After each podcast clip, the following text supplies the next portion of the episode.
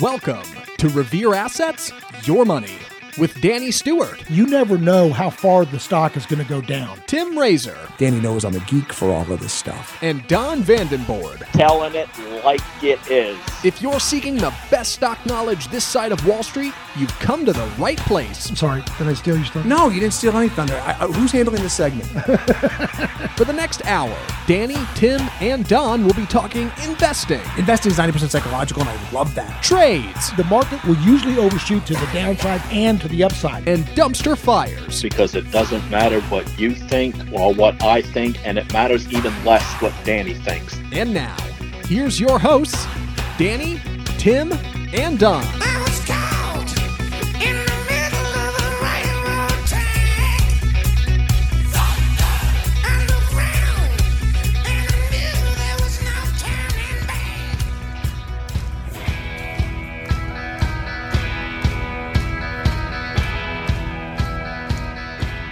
So I wanted to start the show with hey, hey, hey, because right before the show, the show before the show was the best part of the show. I wish you could join us, stock nerds and market lovers. So, uh, so Zach shows up, and I don't know what happened, but I, I just wanted to say hey, hey, hey to him.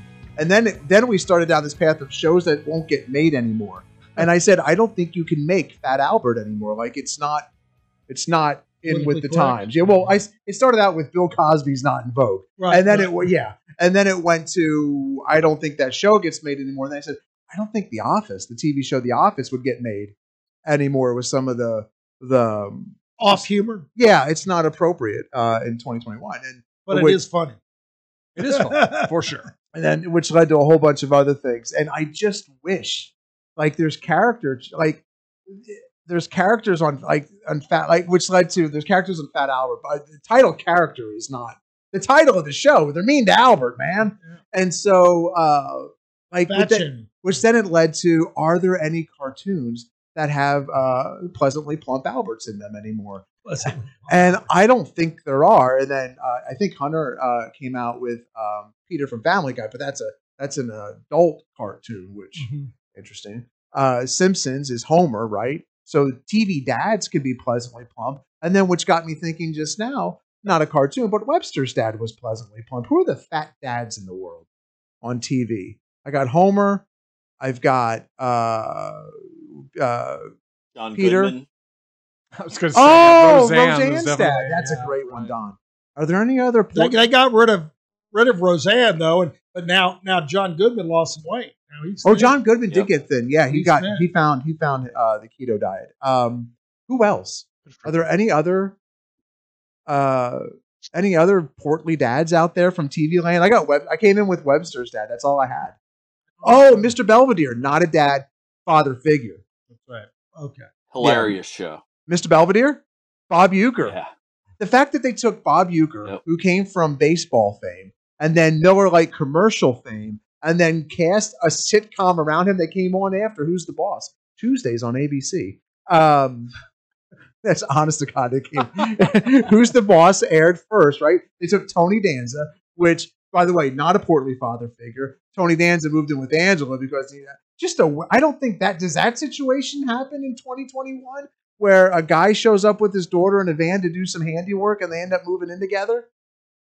Uh, that's a good question. I don't think any of that happens. But listen, Soccer and Sparkle Lovers, we have more to talk about. And here's the thing there's a lot going on, right? Really serious stuff happening in the world. And uh, the markets are are they turbulent? You know, they're up today, but like are you know they they might be going through a little bit of metamorphosis. You know, like a butterfly that it changes. You know, instead of a uh, you know like the markets are different. Like you get this caterpillar that changes into a beautiful butterfly. When the markets go through a metamorphosis, they just sell off, right? And they and they're not and they're not pleasant often. And we're going to talk about that here in a moment.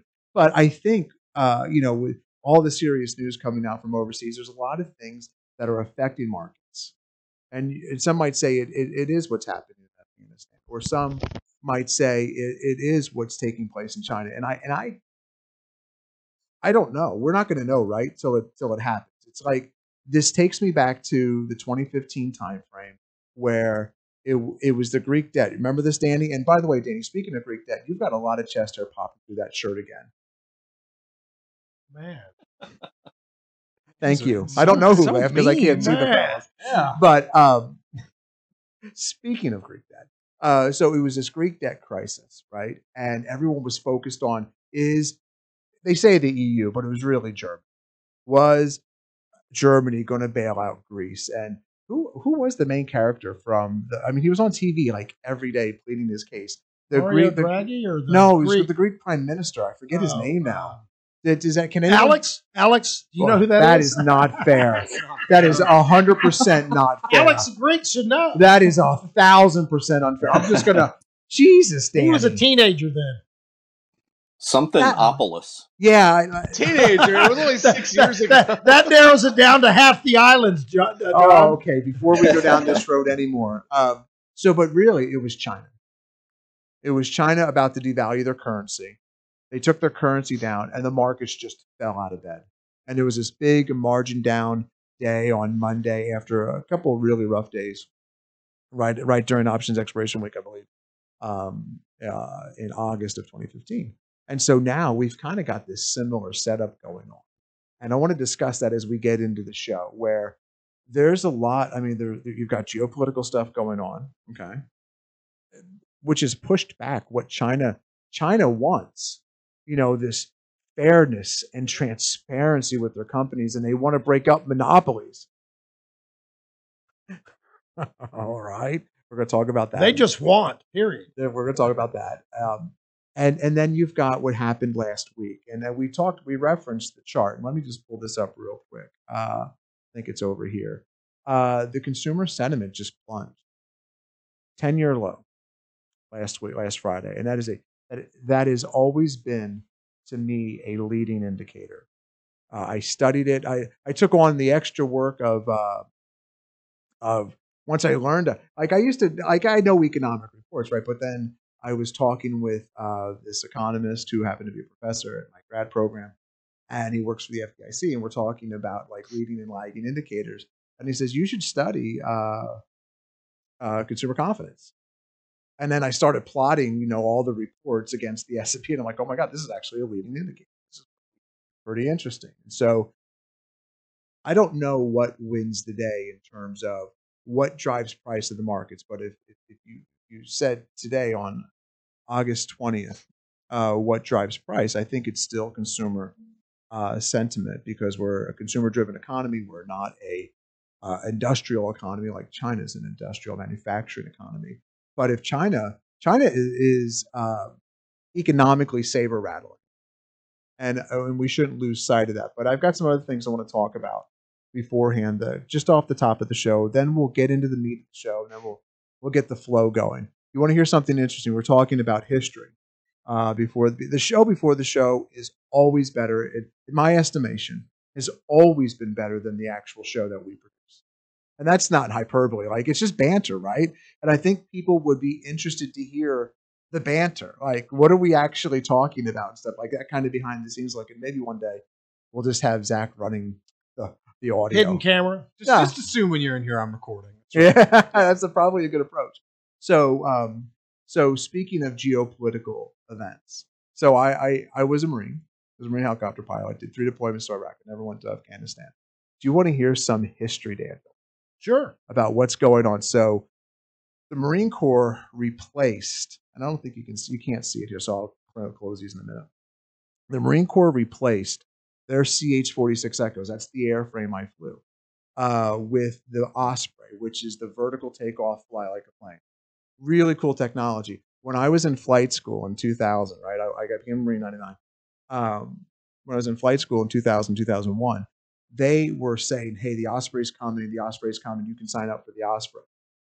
Osprey never got there. Like it, it just really bad setbacks.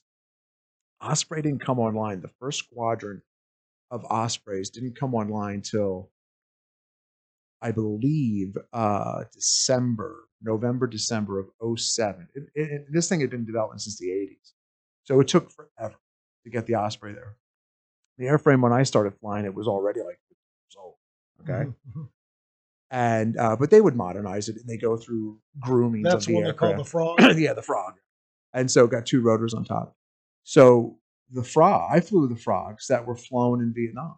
that were developed before Vietnam, flowed in Vietnam, and then throughout the 70s, 80s, 90s, It was a big taxi. and 2000. right? No, well, it's a, it's it's medevac. It's um it's uh, But I mean, it's a big transport. It's uh, not big. Not, uh, it, it, yeah, it's it's a hel- it's a bigger helicopter, but it's not this. It's not CH fifty three Super Stallion. It's not. well for a helicopter. It's pretty big. Yeah. So um, so I'm watching uh, events unfold, and the best part about the Marine Corps, uh, in my opinion, one of the best one of the best parts about, the, like whenever something happens, like there's like this brother and sisterhood of people, right? Like you just. Oh yeah, like you're just automatically like you might not have spoken to someone in ten years, you know, but you're just like, see this?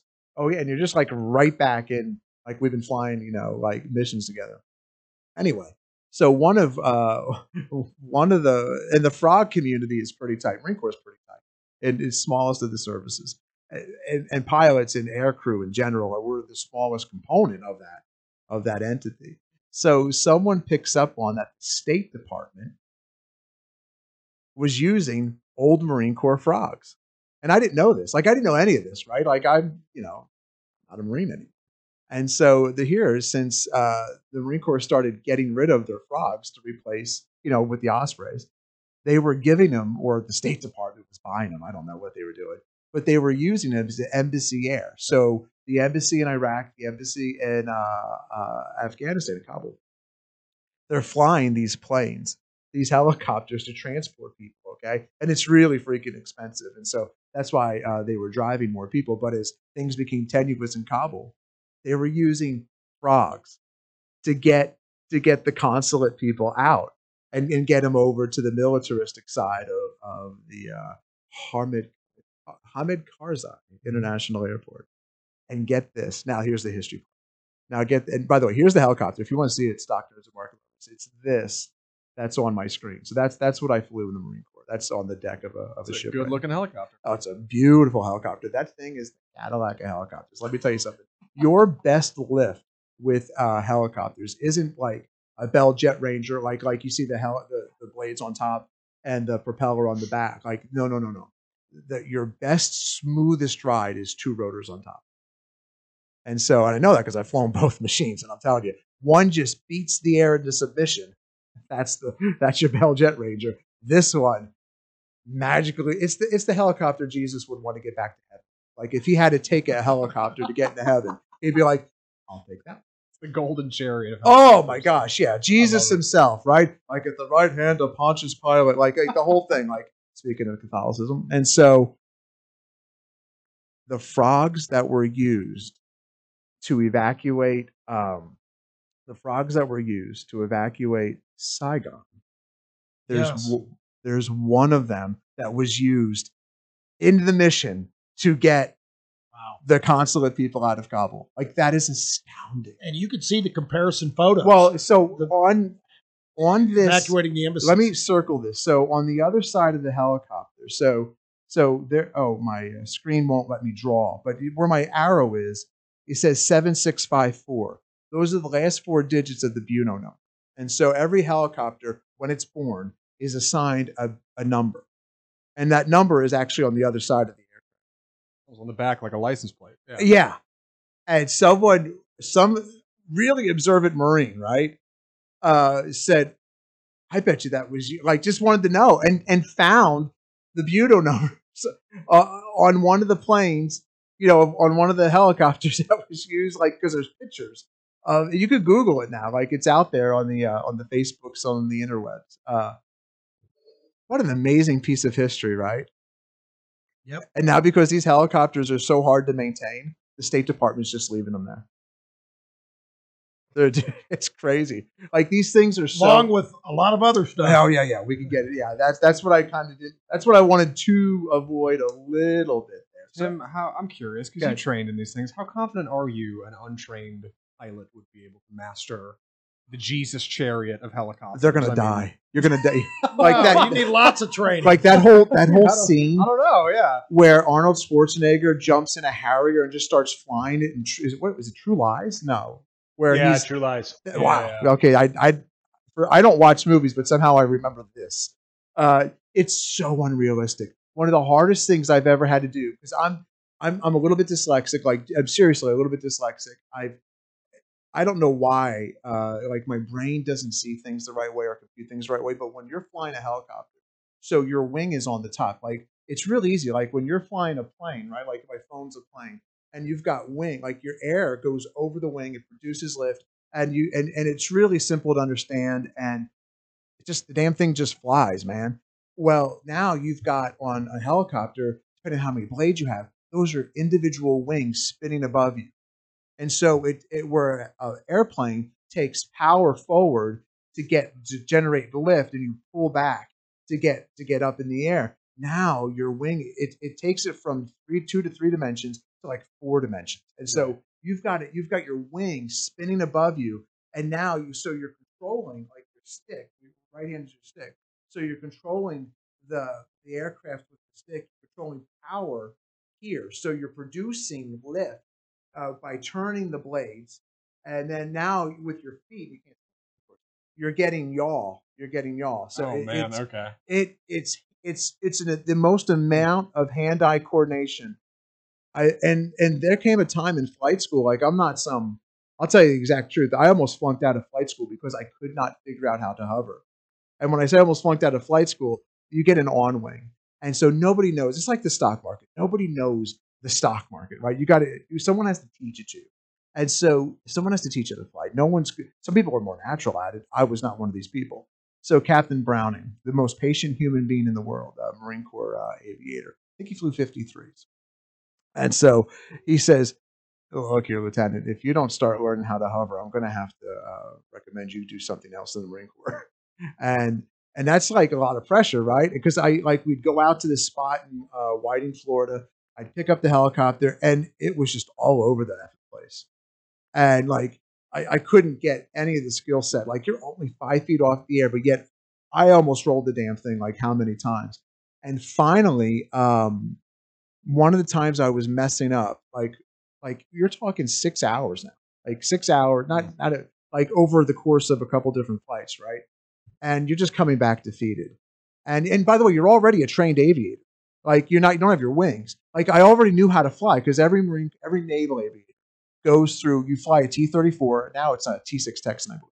It's a T-34, so it's 525 shaft horsepower. You've done aerobatics, like you've done loop-de-loops, aileron rolls. Like you, you, you know how to fly instruments a little bit. Like you're really, you're, you're, you can fly a plane. It's just this one skill I couldn't get. It's the first. It's like the most amazing skill. Well, hovering's important though, because that's how they get in and out of the helicopter. I've heard, I, I've heard this, and so, um, and so, I take it over to the tree line, uh, like it's a forest, and it just happened to have a That's a big weed eater. runway. No, yeah, no kidding. For sure is. And so, um, I I drifted, like I was, I couldn't control the damn thing, and I kept drifting, drifting, and drifting, and I drifted over to the tree line, and like we're like this close from the from the pine tree in, in Northwest Florida is all pine trees, and all of a sudden I could hover, and uh, Captain Browning says, "Give me controls." Takes it back to a spot, you know, on the runway. Pick up the aircraft. Maybe the Jesus took the wheel. No, no, no. It's he took. He says, "Take the." That air- ought to be a song. Jesus I've heard this, yes. Miranda, is it Miranda Lambert? And so uh, he I, he goes, "You have controls." I pick it up, and I can't hover again. And he says, "Give me controls." Flies me over to the tree line. Says, "Pick up the aircraft," and I could hover like that. He says, "It's your eyes. It's your perception." Because the scan is out, down, in, out, down, in. So you have to be able to look at your eyes and go out, down, in, out, down, in. So you're scanning out, what's in front of you, down, what's below you, back at your instruments, out, down, in, out, down, in. He goes, There's something not registering. He goes, But the trees are bringing something into perception. We're not leaving this spot so you can hover. You Picked have no like that. perception. Yes. I, I so I there was something in, in, in the way I was perceiving the deck, and I through the through the bubble of the aircraft, all the helicopters clear uh, chin bubbles, and so I couldn't I, I couldn't see, Uh, like I, I it wasn't computing. But once I got like it was that magic moment that I was I was like, oh my god, it's like I it's like a second skill, and then that Yeah. Yeah. Helps. Well, so that's similar to snow skiing. When Oh, you're it is? when you're snow skiing and you're in a blizzard, you're in a, it's called a whiteout. You're in a whiteout. Yeah. You don't have any percept. Everything is white. You can't in the middle of the slope. You can't. So you need to go ski along the tree line, right next to the trees, because you have the gre- you've got the perce- then you can see you've got perception. Right. That makes sense. Yeah.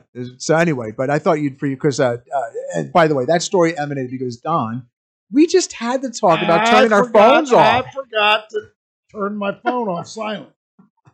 So that all came out because uh, Danny said something. Don called Danny Cliff Clavin. Danny acted like he knew who Cliff Clavin was. We don't. I know who. Cliff Clavin is. I love that. His, his thing on Jeopardy was a classic when he won every question and then d- and doubled down on the final Jeopardy and lost. Yeah. No thanks. So Danny does know who Cliff Clavin is. So anyway, that's where and I'm like, oh, Danny, I got something for history for you. So I didn't plan to start the show with this. We'll talk about this next week. Uh, You know the best line, real What's that? best line in Cheers What's ever what? when they when they Norm walks in, Norm, and he said, "How's it going, Norm?" And he said, "It's a dog eat dog world, and I'm wearing milk bone underwear." Still holds pretty up all these years later. It's good.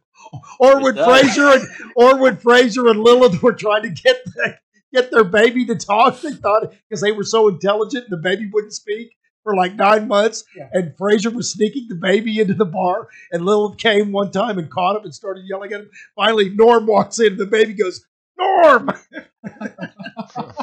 What's the third best line from Cheers? I, now, I'm, now I'm curious. I, I've got one and two. Oh, those two are tough, tough to top. I, I have trouble rating those. Awesome. Good. Did you watch a lot of Cheers, Dan? I never did. I missed Cheers. Gosh. That was So, a great show. Uh, I I contended. Tanya and I have been having a discussion. I don't know if we talked about it on the show uh, recently, but we'll probably to get to it next week. Uh, from the business page of the New York Times, workers in demand. Workers are in demand, obviously, from anyone who knows uh, going out into the economy these days, and many are seizing the moment to trade in dead end gigs for occupations with growth potential. And if you've seen the performance of Uber, of Lyft, they're they're severely underperforming uh, the overall market this year. And my whole thought process is that nobody wants to do those jobs. Like they're not, they're, they're jobs. They're not careers. And and the article goes on. People are trading in those types of gig economy, and I wonder about the validity. And I'm not being hyperbolic uh, when I say this. I genuinely wonder about the validity as an ongoing concern of Uber. And I know that makes me sound ignorant. Well, Tim, you realize there's like a gazillion shares of Uber out there, and they deliver food, and they just ask yourself this, folks. You want your kid to grow up to be an Uber driver. And Good point. And so I don't mean that rudely because I think that if you're putting yourself through school like like it doesn't mean that well Tim cab drivers are people too. I, that's not what I'm saying. No one aspires to do that. And I think that workers are realizing their value and they can get more, they can do more, they can be more. The opportunity, you know, to Zach and I were having this conversation last week. Like, if you wanted to learn a skill set, it's on YouTube. YouTube is, I think, Oh like gosh. it's it's it's indoor plumbing, air conditioning, and YouTube, right? Are are like some of the greatest inventions because you can learn. Well, listen, no one wants to poop in a bucket, and so uh, you can learn just anything. Like if Danny, you wanted to learn, think you can learn to fly one of those helicopters? I bet you, I bet you, it's, I bet I you it's bet on you there. can, I bet you it's on there. Some crazy somebody's They, got a have got some kind of they're like, simulator that you can try to. I bet you it's on there. And so, although I think these jobs are bridges to get where you want to be, I don't think they're careers. And I don't know if there's enough people. Like people are complaining about inflation, right? Speaking of inflation, history. You ready for history? I learn something new at the office every time I come in. So if you look on the walls of the office, by the way, stock and market lovers, if you want to come into the office, we'd love to have you. Come on in, have a cup of coffee.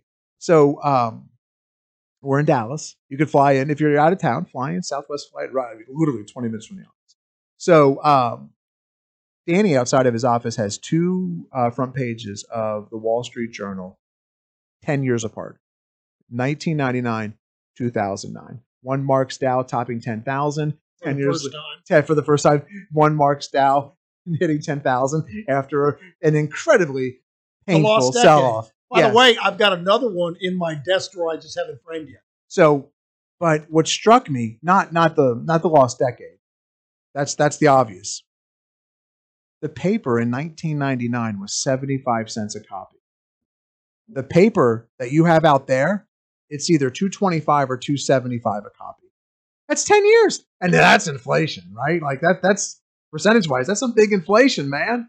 And so um I don't think that because because in, uh, wages uh, based on inflation, wages have not kept up. I mean, It's it's finally started to move up now. yeah, but they're not they're not anywhere. for, for 20, 30 years. yes. Wage inflation is over five percent right now, and wages are not that, and so uh, up over five percent. Like just look at the monthly jobs report, and wages went up two tenths of a percent. Inflation is at five point seven percent. You know, like that. The you can't.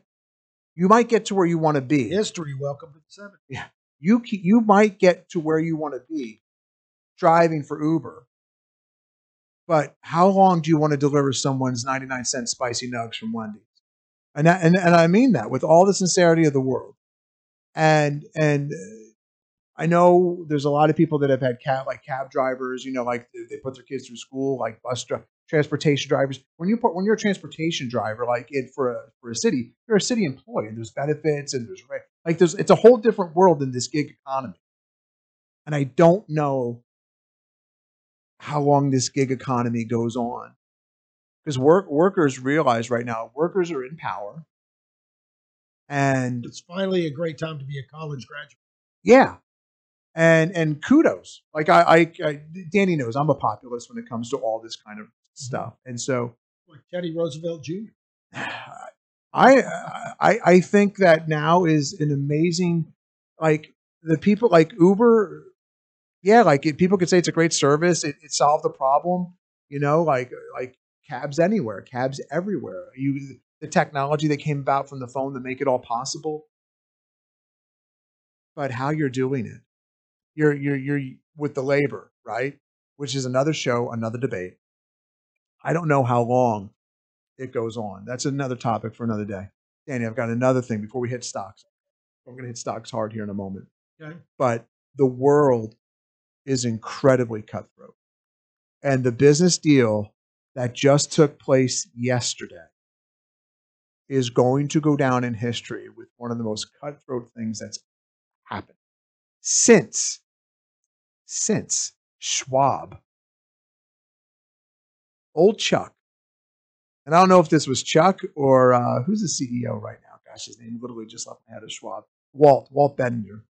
I don't know whose strategy it was to, in 2020, it was 2020, right? No, Don, was it 2020 or 2019? Schwab uh, 20, introduced 2019, 2019. end of 2018, free trades to make it October. Yeah. So, make it so tough, and then so they they kneecap Schwab. Schwab and T, you know, they it it was Waterloo. Let's go with history.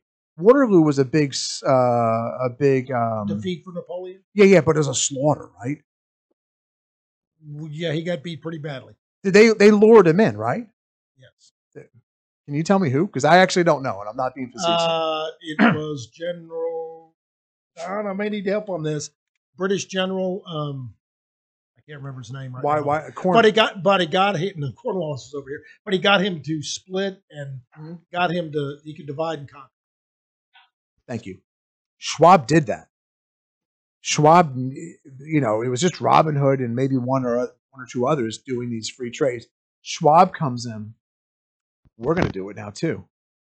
The stock price falls of TD uh, tremendously, and and then like the next week, oh by the way, we're going to buy you, and we're going to buy you on a discount, and we're going to consolidate this.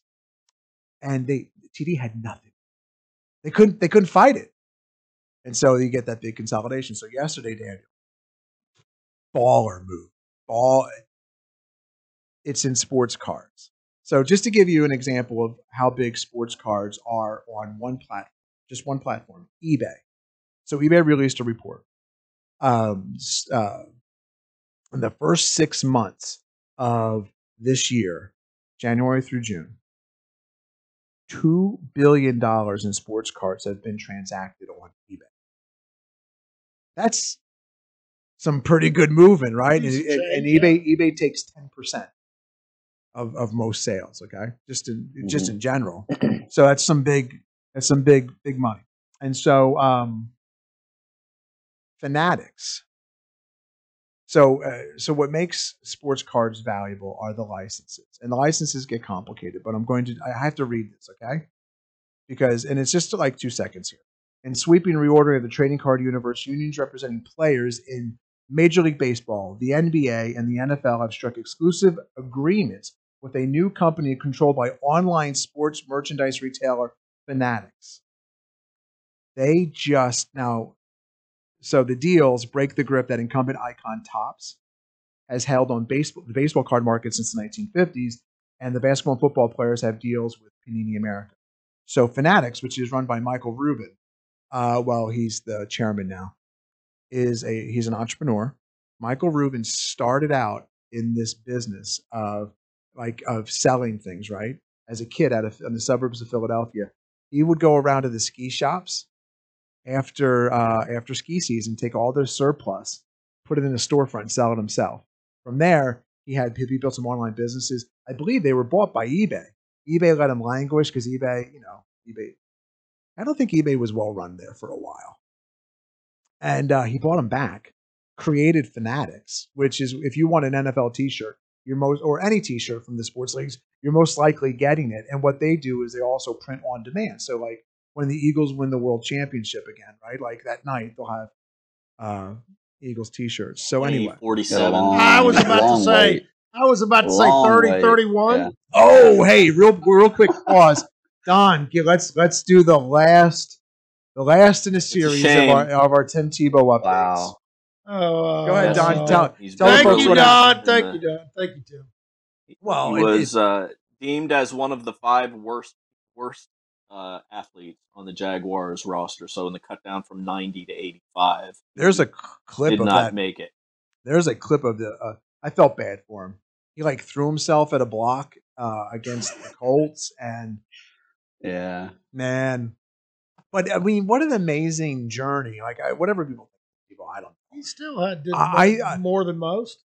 He's so beloved that he had. I think when he got cut, he had the number one selling jersey in the league. It's amazing. When he got after he got signed, he did. Yeah, I don't know Yeah. if, he, if he still did after he got cut. All that, but That's pretty amazing, man. but Monday night, uh, tune in to see the uh, 2021 future rookie offensive rookie of the year, uh, Trevor Lawrence, lead the Jaguars against the Saints. What about Etienne? You don't Your think he preseason can win game. it, Don? what's that? What's Who? that, Hunter? Etienne, the running back that No, uh, be- played with it'll Trevor at Clemson. Lawrence. Okay. He looked pretty good. I, I and watched uh, him a by bit. by the way, Guns and uh, Guns and Sweetums have are officially the number ten entry into the Stanley Fantasy Football League for. Oh, There you go. Oh. Let the games begin. There you go. Okay. Well, well, no, we'll shift our updates to that. Now that's an update. when's the when's do, when's yeah. the draft? Uh, On the. Tuesday after Labor Day. Okay, so we'll just get those updates. Uh, we'll get some draft prep next week, and then uh, we'll just get updates throughout the season. I'm, I'm, I'm afraid to say this. I almost cringe, but I actually we have a uh, I have a friend and a client that actually has a sport. He's had a very big sports show in Dallas, and he's heard our podcast. and said, "Hey, if you ever want to me to come on and talk about the sports and the contract, what's going on?" Who is I'll- it? Well, I can't. Why can't you say? His name's Tim. Yeah, we'll bring him bring him on for parlays. Uh, Is he right for the yeah, Dallas Morning. News? Football season starts. he had his own radio show and magazine. Oh, he may write for the morning news. I don't know. Okay. Tim Matthews. Guns and Sweetums Oh, have the number I don't one pick, by the way. Oh, Really? That's right. oh, hey, hold that for don't. We're not going to discuss it. I want to know next week who because there'll be cut. There'll be stuff. I want to know who the draft. Okay, so all three unions. Which one of you's picking Tim Tebow? Well, that was our initial plan. Now we're looking at Carson Wentz with our number one overall pick. Do you guys really have You like, guys laugh, car but when? Carson when Carson Wentz wins pl- comeback player of the year and the Eagles get a number one player draft, of the year. Oh my god. yeah, this is all part of the plan, Danny. He dropped off so we could come back. He's lulling him into a false sense of security. He's the Muhammad Ali of football. Is that- He's got a rope a Did dope he just going get on. the injury?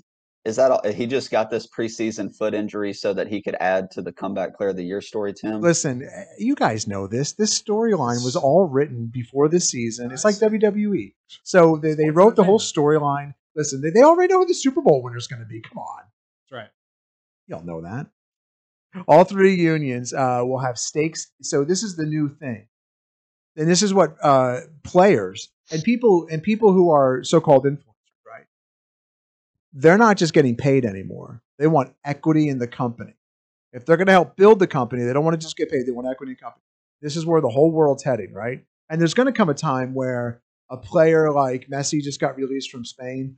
Uh, there's going to come a time where you're going to see, and it's going to happen in Europe first because we're backwards here for some reason, uh, where a soccer player is going to get a piece of equity of the team while he's there, and then when he leaves, uh, he'll he'll be forced to sell his equity. And and if he did his job right, if the player he or she did their job, the player will have boosted the the the cost basis of those shares in that equity. It'd be So where where are you getting that? Not that the from? cost though? basis, Is that like a real? value. no, that's where I think it's headed. I think that I mean, be- that's interesting. Just No. interesting incentive for Well, like a the- LeBron James. Yeah, this isn't a. This isn't. A, I, I think a lot of people have this thought because Messi's contract. Like, if you read what happened, uh, Messi's contract ruined the team in Spain. Like, the team in Spain is worth billions, but they're like financially decrepit because of this contract and all this money they paid to Messi. Whereas if they had given him like like half the money and equity in the team, it would have it would have worked out a lot better. And it would have turned it into capital gains versus income. Helps the player. And there we have it. Yes, folks, because the tax laws in Spain are like here, Well, if they're like if they're like. So all three Yeah, I have a quick question Go for uh, for Don. For Don, going back a little bit, is there going to be enough room on that trophy for me and Hunter? You know what? Let's let's worry about that after you at least put up a couple of points. oh, are Sweetums actually a Alex. candy? Sweet tarts are what I'm thinking of. Sweet tarts are those Oh, yeah, little Sweetums. discs. No, Smarties. Or, or Smarties, are what I'm Smarties. Smarties. I remember those. Smarties and Sweet Tarts, same candy family. Really?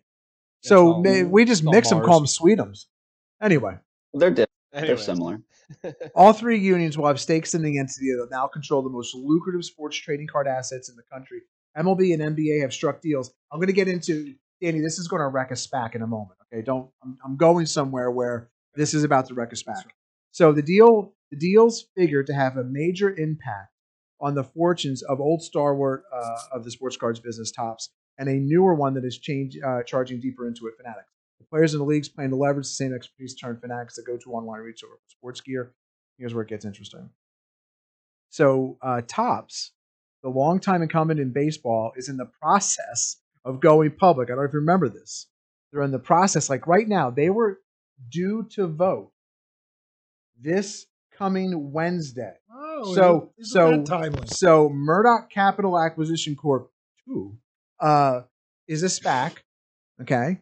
And what happens is the members of the SPAC, the people that bought the shares of SPAC, they vote on the target acquisition. That vote is to what was to come on this, I believe, this coming Wednesday. So they're just about to have this vote.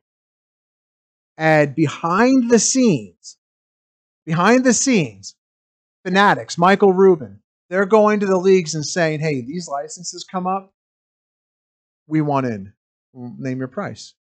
The leagues say, we want equity. We'll give it to you. What do you want?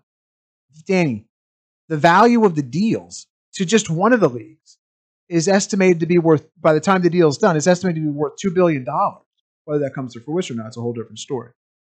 For the players, right now, that's the that's the MLB. For Topps, Topps is only playing paying the MLB Players Association, the MLBPA, twenty million this year. And and here comes Fanatics going, we got money. What do you want? We want equity. We're going to give it to you. So not only the, so Topps deal comes up in 2025, 2026. The NBA deals come up a little bit sooner. NFL deals come up a little bit sooner. So Fanatics just says, screw you guys. We're taking them all. They have just changed a major sports business and they've given power, more power. I mean, the NBA is only the NBA is a power. The play, the players have the power. Not so much in football uh, or baseball, but uh, more so with the NBA. But listen to this. So, long time incumbent baseball. Okay, the deal with Murdoch Capital Acquisition Corp. Uh, valued the combined entity at about 1.16 billion dollars. The company said when they announced the deal this just this past April. Topps released its second quarter earnings two days ago on Wednesday, announcing that sales had increased 78% and, ra- and it raised its outlook for the year. Fanatics, meanwhile, has emerged as one of the most aggressive forces in sports merchandising. Yada yada yada. Now, by the way, Fanatics is billed at is uh, valued at it's a private company. Uh, just took on just took on more money the other day, right? And um, valued at 18 billion. Then this morning, this news breaks. With Fanatics MLB deals, Topps now becomes a shell of itself. Mud- Mudrick Capital. I've been mispronouncing it. It's Mudrick. Mudrick Capital, which was supposed to bring Topps public, has informed the SEC this morning that it will terminate their agreement. Holy hell! This is I Pull up mean, the this is, chart. this is real money. I what you, you got to throw me the ticker of it. Hunter throwing down the Uh, gauntlet. it, it, MUDS. It's Okay, just pretty interesting to look. I mean, it's it's back to being worth what a SPAC is worth, right around Sure, $10. $10. Yeah. and they're going to redeem their shares. So give us our money back. So uh, this timing by Fanatics, I want you to know what they did because this is this is this is so effing cutthroat. This deal by Fanatics announced a week, not even a week, before they're going to vote on this consummation of a marriage, right? Like, can it go through? You'd rather find out before than a week after. No, no, no, no, no. It's made Topps worthless. So, so, so imagine, Danny, that you have a company. But if you put the money in and invested, and then found out a week later, you lose all your money. Well, this way, I- this way they can redeem what they their principal.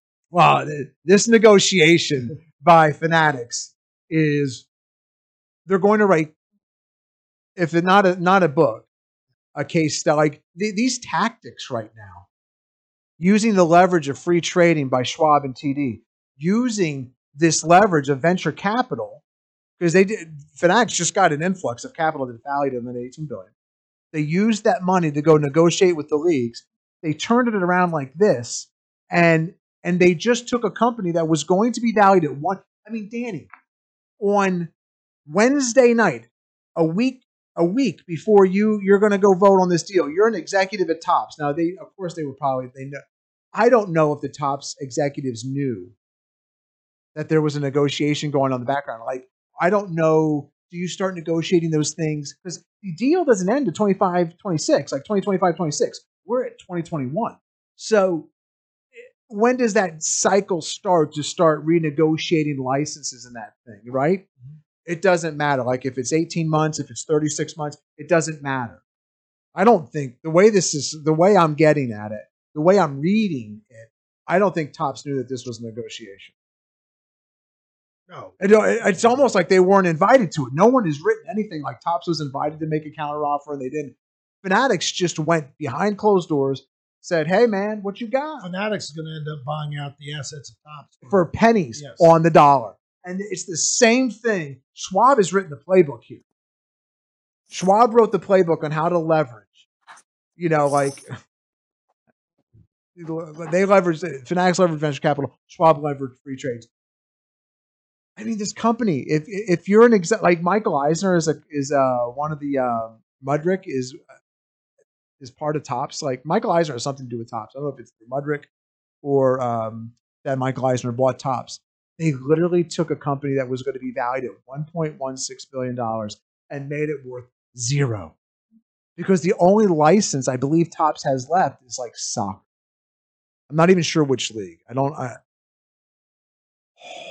like, the, like that's a lot of money, dude. Like, they just So literally Panini is still safe though, right? no. Because they're NBA, NFL, right? Yeah, the, the NBA's going to Fanatics, NFL's going to Fanatics. Like this whole like so now, uh Topps can choose to sell itself to uh Fanatics, right? But like the, so Panini right now makes baseball cards, but they can't print team logos. They only have a deal with the uh, Major League Baseball's Players Association. So when you get a Panini baseball card, it just has the player, not the like, like not the team logo. Topps has the license with the MLB to use the logos, and with the Players Association use the likeness. And so, um, I can't do two things at once. So, all of this is interesting. Like they literally just capped off a company. I don't know what happens to Panini uh, Hunter. I really don't. Um, They have hockey. Uh, no, Upper Deck has hockey, which is the least popular. No matter what sport. happens, there's still a good sandwich. I mean, when you compress two pieces of bread and, uh, in the uh, in between Yeah. the panini maker, it's uh, But that going. That's capitalism. That- oh my gosh! It this Job is creation and destruction. It's still Like- the best system we've ever found. like I, I can't imagine. T- I, it just sounds like the way this all happened. Like Topps was running around fat, dumb, and happy, and before you know it, Like, maybe rested on their laurels and didn't. I don't know. Like it, it, really calls into question like when you're like these I don't know what the negotiation cycle is, but it's almost like running for president. Does anybody really ever stop running? Like it used to be back in gosh, even when I was younger. Like the presidential election cycle didn't start till what, year three? Uh, you know, like you saw some challengers starting to emerge and and at the end of that year, that third year, throwing my hat into the ring, and then you campaigned for 12 months, you know, or almost 12 months, you know, before the election. You got people and kind of announcing now, I'm running for president, right? And and and and old Joe just took his took took the helm, you know, like seven months, eight months ago. And so I guess if you have licenses, man, you should always be negotiating. Oh, absolutely. Yeah. Businesses continue all the time. Well, this this is oh, upgrade, oh, and adapt, and change. Otherwise, you'll get left behind. this is illuminating. I mean, I- I- they just they just took a SPAC deal right off of it. Speaking of SPACs, Richard Branson's been selling off some shares of uh, Old Space SPC. I want to get Mudrick real quick. Uh, MUDS, you said? I think that's the one he said. Uh, yes, yes. Sorry, I'm looking at I'm looking at some other spec charts at the moment, but yes, Look, look. MUDS. Look at that. So they announced in April. Here we go. They announced in April right here. We're buying Topps, boys. I'm of the school of thought that somebody always knows. But all of, a lot of SPACs have gotten crushed. So now, now I guess the good thing for Mudrick, the bad thing for Topps, they've lost their marriage is now over. The the the the, the couple that they were fiance. If you're if you're fiance is a gender neutral term, right? Like fiance Yeah. isn't. Yeah, yeah. So they were fiancés together, right? And now the ma- they marriage ain't gonna happen. And so Mudrick can go back to find another uh, suitor, you know, for their capital, Another deal, yeah. another deal. Topps is screwed. And by the way, um, just a little bit more, a little bit deeper, because this it doesn't just transcend like this little entity. How cards are distributed, like big part of Walmart. and- Now it's not, it's not, uh, it's not uh, like it's not like grocery for Walmart or Target, but they sell a ton of these things. So everything from distribution, how cards now you have, and it's interesting if this is going to go through if someone steps in like a government entity and says this is a monopoly, because um, how cards are distributed. There's like this whole hub and spoke network of they get sent to distributors. The distributors then send them to local card shops. Right from uh, the manufacturer themselves, they send them out to Target and Walmart the whole the whole i mean this is this is going to affect so many people downstream and does it affect ebay's two they did two billion dollars of card transactions right? So if do they move digital? Like is it all going to be nfts you know like it really super interesting stuff uh moving forward. And so uh just crazy what's happened. Let's talk leading stocks. Ready to do that? Sure. i want to and uh look yeah, yes, yes. So here's Stock Nerds Market Lovers. What I do is I I craft the show. By the way, the whole thing about the frogs did not and not how I planned the show. That was just off the way Andy said the word history. I'm like, oh, I'll show you those. Uh, I craft the show in a way that I it doesn't seem like it right now that I try to involve everybody with some with some uh, educational banter. Okay, then what I wanted to start the show was about. Um, I'm to play the game. What's the leading stock? Okay, I'm to start off. Probably say some inflammatory things. Um, try to get Don's neck, the head to pop off its neck, like like like like that Origin rocket, and then uh, and then have Hunter and Alex try to clean up the mess, and then Danny try to be the voice. of reason. So here we go. We're going to play the game. Are you ready, Daniel? I'm ready. We're ready. Okay, let me just. I'm going to By start. the way, real quick, more SPACs are asking for redemption, their money back, and failing just in the last couple months. really, Yep, quite a bit. Hunter, what It's SPACs not are as you, bullish on. Hunter, Hunter, what SPACs were you looking at, brother? That that are uh, in decline? Did you have any off the top of your head? Uh, can you say that one more time, Tim? Sorry, I was uh, Researching trade right. SPACs. Put him to sleep, Tim. Which one? So No, what- I was- I- ones are we wanting to look at? No, I was wondering which SPACs are getting destroyed. Which ones were Uh, you looking at? well, at? Butterfly was one I was just looking at. Butterfly has gone from 30 all the way back to 10, and more recently from 9 up to 15 all the way back to 10 in the last like three months. I'm just going through some of these names that used to be leaders. Um, as I'm, I mean, like QuantumScape from 132 to 19. Um, what's the other? Well, think about it. Charge Point. So think about it for a second. So here's the Nasdaq. The Nasdaq on an hourly chart. Uh, so the Nasdaq has changed, right? I uh this isn't this isn't like trying to pat my. I'm not patting myself. I because I because I was actually wrong. Like I I thought that when when the jobs report the Nasdaq peaked on August 5th, right? Hit a new high on August 5th. August 6th is the Friday the jobs report comes out. Rate spike, and I I thought that you're about to enter this rate cycle that would drive the Nasdaq lower, and um, uh, maybe you'd have some churn with the S and P and the Dow. The Dow would the Dow would rise again, and, yeah, and the Nasdaq would underperform. I was right about the underperformance of the Nasdaq, but I was wrong about the reason.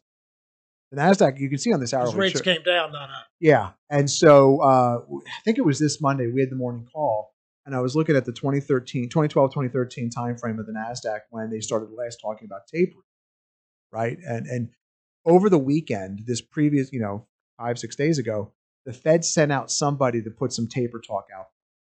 Like they, they wanted it out in the news cycle. But by the way, it got dominated by what was happening in Afghanistan. Like most people probably missed this taper note, you know, uh, because of all the, the, the footage that Or was they don't believe the Fed. But well, well, one of the yeah, and so, but you can see that the Nasdaq is clearly underperforming, and so I am constantly looking for, um, I, and I'm bringing this up because I think there's a process people should employ. I believe screening leads you to leadership, like like the market's always churning, right? And this market's been incredibly difficult because markets, and and it really goes back to this chart with the money supply because of all the money that's been injected into the market. Okay, that's that's like if someone says, "Well, what's the cause of all this change?" It's the money. It's the M two. It's the money supply. So the market churns, right? Like like now the S and P's don't sell off, and, and but but they don't really go anywhere. But then you've got some leadership in some obscure field out in Kansas, and then the group that was just leading over in over in Washington, you know, is now falling, and that group in Kansas is leading, and you get this churn. It's just constantly happening. And the only way to uncover it is to screen. And so I offered up to stock nerds, I believe it was February 6th, I mean, August 6th, or yeah. Hey, here's a screen, like an 821 screen. I'll give it to you. If you still want it, I'll send it to you. Of how to how I how I go through, you know, I think you should screen every day, how I can identify which groups are leading, right? And then like last week, I was like, it's really striking that XLU is leading, like has been leading, and and those types of stocks. And and how the Nasdaq has been lagging. And so, um, and then the Nasdaq had a little bit of a sell-off, you know, and now it's trying to come back. Um, we'll see if it does. It could. Oh, this is an hourly chart, make it up this trend line. So then I started going. Let me find. Let me just show people what's been leading because if you watch the news or you read like the media, just in general, media talk. Uh, is dominated by like just a handful of stocks. And, and I'll prove it to you here. Let me just show you my phone. And and so like when I want to know what's going on in the market, I'll, Zach, I'm going to hold up my phone to the camera in a second. So uh, we can do these stocks too. So here's like if you can see this, I've got the intercorrelated assets on my phone. It really it mimics this. It mimics. I want to know what's going on. I look at. I can tell you what's going on in the market by looking at the intercorrelated assets, not just not just like the Nasdaq, S&P. I get that, right? Like anyone, of course, you can tell what's going on in the market. You're looking at the indices. No, no, no. I want to know like the ticks. I want to know the ADD. I want to know here, like I want to know bond prices. I want to know yields. I want to know what the metals are doing. And Don wants to talk about the dollar dollar and interest rates. Yeah, I want to know all that stuff because I can I can then format a format a picture in my mind of what's taking place and, and kind of why. And it helps it helps me go forward to make sense of what my screens are turning up. Does that make sense? Mm-hmm. And so then it gets to the question, well, how do you how do you graphically show this to people? Like this process. And so then I want to come here. And this is where I'm gonna I'm gonna take all this stuff off, okay? Except like what's the most boring thing I could think of? I, I thought of XLU and XLP. So these are comparison charts. We're going to do two time frames, okay? I'm not cherry picking. I'm going to show you what I was just looking at, and I'll ask the fellas. We're going to do two time frames. Here's 8 5, the day uh, the market peaked. Don McLean once said the day the music died. This is 8 5, okay? Little American Pie, right? Which is a history song. The whole thing's a history song, right? Yep. Um, Zach, familiar with the uh, American Pie? Of course. Yeah. It's uh, Did you write the Book of Love? Who's it about, Buddy Holly? Yeah, it, the whole the whole big bopper plane that that died. Yeah, Yeah. yeah. Uh, eight twenty, Ritchie Valens. Uh, yeah. So eight. So now today's eight twenty, eight eight five. The day the music died for the Nasdaq. So, but look at XLU in that time frame. Why are you looking at me like that? Because I, I, was smiling, but it wasn't Richie. I was trying to think who's the other guy that died in another plane crash. Um, um, anyone from Leonard. he was on TV too. He was on a did a had a sitcom. Um, um, Uh, it'll come to you. It's just come. forward to that when it does. Uh, so look at XLP. I'm like XLP is consumer staples. I'm like, uh, what's more boring than utilities and staples? And look at this in this time frame. sta- Utilities are up three and a half percent. Staples are up to you know over to almost two and three quarter percent. And then like let's look at that compared to Amazon, which has had a reporting period, I believe. No, no, not not since then. I'll I'll go back a month and then it would have had a reporting period. Amazon's down about five point seven percent. Uh, you can do it to the Nasdaq. Uh, you can do it to Tesla. Like, what's Tesla done in this time frame? Tesla's down five percent in this time frame. But the names that dominate the news, and by the way, they dominate my watch list too. Like, I've got just a running list of of tickers of intercorrelated assets and tickers. And the first one's Apple, uh, Amazon, Netflix, Google. Like the, the ones everyone talks about because those are the big five, the big six that kind of dominate everything. How about Apple? Apple's made a tremendous run. Apple's had a Let's look at Apple. Apple is up 0.6%. Apple is underperformed the utilities and the staples. And I find all of that to be interesting, right? And so then uh, let's change it though, because this is just. Did you look it up? Do you know the answer? No, I was texting my wife. awesome. Uh, and so this is just like this is this is not even a month. So let's go back one month. Okay. So we're going to change this to 720. And look, time frames are subjective. I get it. But we're going to do one month. The day that we did the day the Nasdaq peaked, and we can add some other stocks. But like, well, what about one month? Because this little period doesn't make a market, right? Well, look at the outperformance of XLU here 6.7%. Amazon down almost 11%. XLP up 3%. Uh, Tesla down 2.5%. Apple up 1.22%.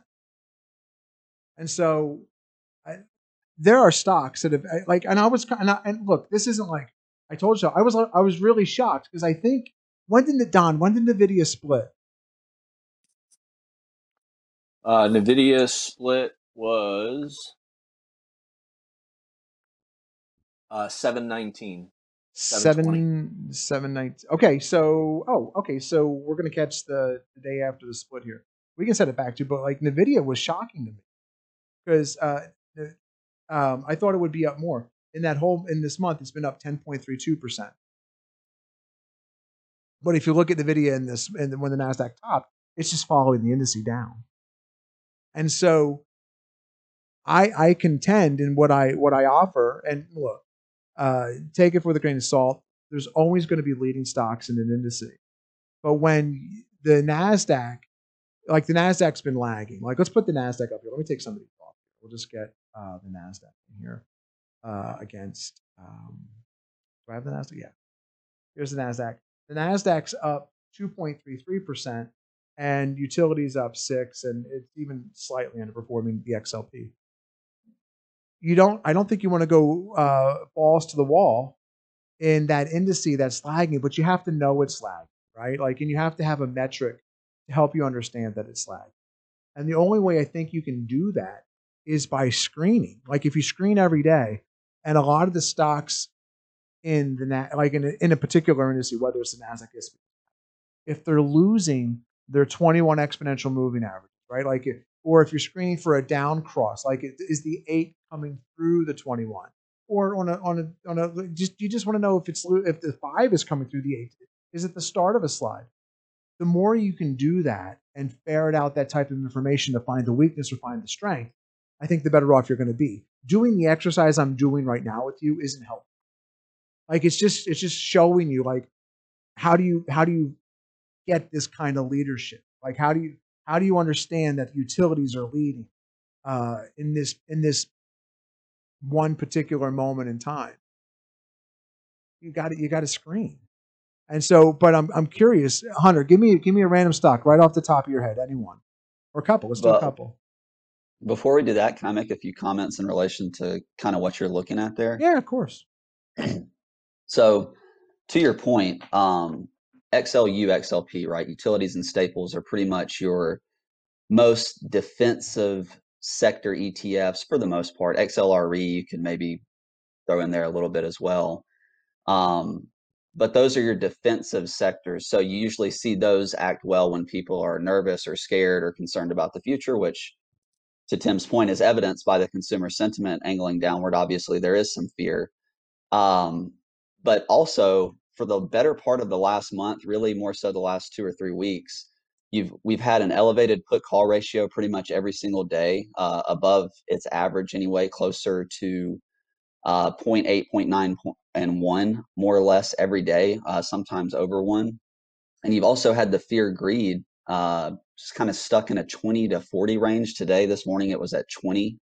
So, for one, I think you've got just overall fear and concern driving some of that move. And then additionally, there's yield uh, on XLU, XLP, XLRE, and you can't get yield anywhere else. So I think it's part of it is is fear slash flight to safety, and then also part of it is the attractiveness of the fact that like XLP has a two and a half percent dividend yield, XLU has a, a decent dividend yield, and it's it's more attractive than Treasuries, it's more attractive than CDs. So uh, that's something to think of as well. I mean, if you look at XLRE, um, you know, over the last year, it's it's been really strong as well, or even over the last month.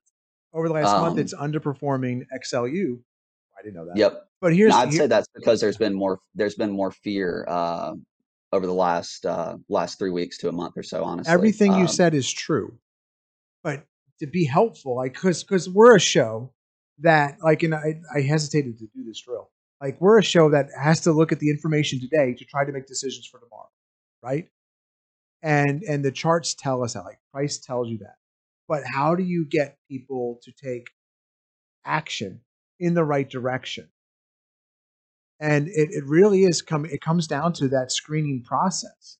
Because some people you might see that like it's one thing if you screen like, wow, like all these utility stocks and like Colgate Palmolive, you know, Procter and Gamble are are working and Tesla's not. You have to you have to be able to look at the instruments, like look at look at price and actually believe that it is telling you the truth, which is hard to do because when you're inundated every day because it's the sexy news like in our in our world the sexy news comes from tech right it comes from apple it comes mm-hmm. from facebook another another how many Well, how many got a screen and how assign many probabilities. yeah. You got to screen and assign probabilities because Yeah. more often than not, it big huge percentage of time those stocks are going to outperform XLU and and and those defensive stocks. that- so how defensive do you get, and for how long before you switch gears? you just have to screen like if but if apple and and facebook like if they start coming back in vogue like you have to be, have a mechanism on a time frame that makes sense for you. Right. if it's a daily if it's a weekly like maybe you're like tim i want to know on a on a four hour basis. Okay great. But it has to work for you but you have to have a mechanism that alerts you to this. Telling you a month ago that the utilities started to lead isn't helpful. Our utilities are going to continue to lead uh, until they That's break their yeah yeah, yeah they- uh, until they break their 21 but understanding the market you're in right now is you know like uh, people can talk about like and this is what happens like i don't tell people what i do for a living because i don't want to go to i don't want to get in social situations and talk to market I just don't. I don't want to convince anybody of anything. I don't want them worse. I don't want them to do it to me. And so, uh, like, let's take real estate off here. What's Facebook over this month period? Did I not check Facebook? Not on there. Sorry. So, It's uh below Tim. oh, Oh, you got it. That's fine too. yeah. You see it down a little bit, down a little Thank bit. you, thank you, brother. Uh, Facebook, uh, up, up, four point. Tim, just- will you uh yeah. will you throw um ARKK up there? Oh, that's for, man. Let's do that. This for looking Cat- purposes and Thi- also throw up XBI. Sure. Oh, biotechs and Cathie Yeah, I Woods. think that'll show yeah. you the weakness. Yeah. And so um, you have to have a mechanism that gives you wow XBI down five over a month, right? And so, Mhm. but you but but that's those are the market changes that you want to be aware of. And like I, everybody uh, everybody at Revere has has has their screening process to find leadership, but to be able to then like be able to put it together like if the big five are underperforming like the big you know the top five of the nasdaq 100 if they're underperforming right you want to know that because that'll tell you well where do i where do i give my attention to? Do i put it side well what's the s&p doing? Where's the where maybe it's time to just be s&p what's the dow doing? What's the russell Or doing? hedge or raise cash. something right to to alert you because what happens is um, you get lulled into this um, buy the dip buy the you know buy the one day buy the dip isn't going to work. Right now i mean come on it, buy the dip is absolutely what's happening in the market mean, we're only a few percent off the high. yeah like yeah exactly. But understanding the change see because the industry can float.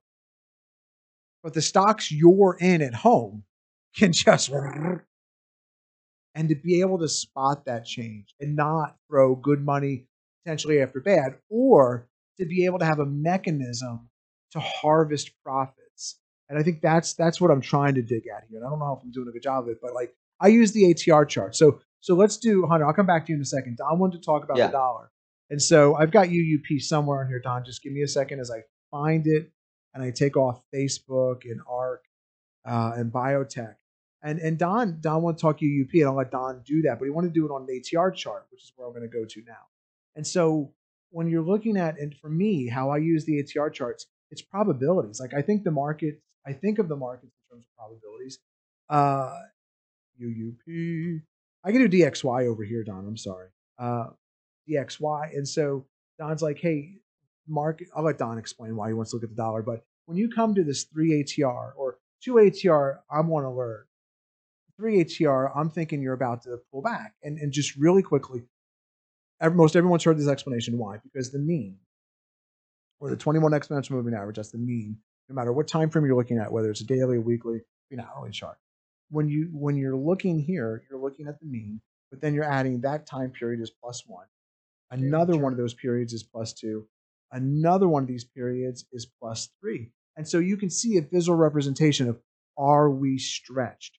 Like, are we overbought? So instead of letting people throw those terms around loosey goosey, you now have a, a fact based look at the situation and you can make a determination. And I'm telling you that when you get plus two ATR, especially plus three ATR, you need to be thinking harvesting or or potentially, hey, like this might not work if it starts going below the mean. And so, Don, why did you want to look at the dollar? That right where you drew with the uh, the pink ink right there the last time the dollar peaked. Oh yeah, Uh, there. There was a show that we were doing, and one of the comments that you made is that you, you wouldn't be surprised if the Nasdaq started to outperform because the dollar was so extended to the upside on the ATR chart. Mhm. Stocks typically move inverse to the dollar, and that showed a perfect opportunity for the dollar to start pulling back, and that corresponded with uh, a decent run uh, in stocks until the dollar bottomed there. Then you see the strength in the dollar, and that's corresponded with a bit of a weakness Mhm. in stocks. But now we're back up to uh, the positive ATR again at the plus two on the UUP. And if we start pulling back from there, uh, that should be beneficial to stocks. Yeah, look, uh, it's Oh, options expiration. Oh, I'm sorry, Don. Yeah, it is. Uh, Um, what does that have to do with the with the dollar uh, and the Oh, chart? Yeah, I, I there's a lot of movement in stocks today that aren't going to make sense because of all the premium that was sold, especially monthly SPY. Uh, it a lot of stocks get they sell this like I bet you. I, what's uh seven eighty five pin? I haven't looked at Tesla uh, price wise. I don't know what's trading at, but Tesla had a lot of open interest around seven eighty five. Uh, stocks tend to gravitate to where the most premium is sold, and then and then they're going to do what they're going to do. But markets are very bullish today, and look at this little pullback in the dollar.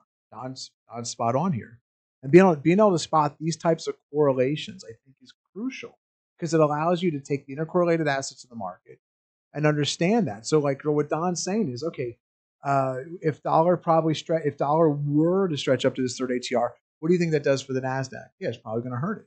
If dollar uh, pulls back to the mean or or lower, maybe it starts another good run. But if you, and how would you use that? Well, okay, if the, you, right, because on the other hand, if you drew a, a horizontal line from uh, that top where you started over the over the two tops that we've had in the last couple of weeks, that's a cup and handle breakout. So very often, right there, and then a little bit further to the right, you drew a horizontal line. You'll oh, see like the cup and handle breakout in in the dollar. yeah. But right, we're going all the way over to where you started drawing. It's Oh, bigger, I'm sorry. big cup. Yeah, Oh, oh, starting. I got you. I got you. Keep going right there. There's the Yeah, cup. Keep coming up, yeah. and then the handle, yeah. and then the breakout. Now, very frequently with cups and handles, the, the question is: Is this going to be be the beginning of a breakout and a change in trend on the dollar? Is the dollar going to continue to go higher? Uh, what I would look for is the highs, those last two highs that we made before the breakout. When the dollar pulls back, does that contain that pullback? or is it going to fall back into the base and come back closer to the mean? And that's probably going to dictate a lot of how stocks are going to perform. Now, remember, typically August and September are seasonally the worst two months for stocks, and then normally we make a bottom in October and rally into year end. And we're very cognizant of that, but we don't make decisions based on seasonality. We make decisions based on how our individual stocks are acting. And since that peak on April 5th, it hasn't as much been an, an underperformance on the NASDAQ or the QQQ as it has been on uh, the smaller, growthier type names that underperformed starting with the middle of February. For example, since 8.5, QQQJ, which is a mid cap NASDAQ proxy, is down 3.5%. IWO, the Russell Growth, is down 4.5%. ARK is down 7.9%. FFTY, uh, the IBD proxy, is down 3.5%. And PDP, a momentum index, is down 2.6%. These are the five that we focus on every day for a, those five ETFs are, are what give us a feel for uh, risk on or risk off on the overall market, particularly with uh, mid and uh, mid cap growth and uh, large cap growth, and to a s- slightly less extent, small cap growth. Uh, so, underperformance, there's always regression uh, back to the mean, and that works when something's extended to the upside and to the downside.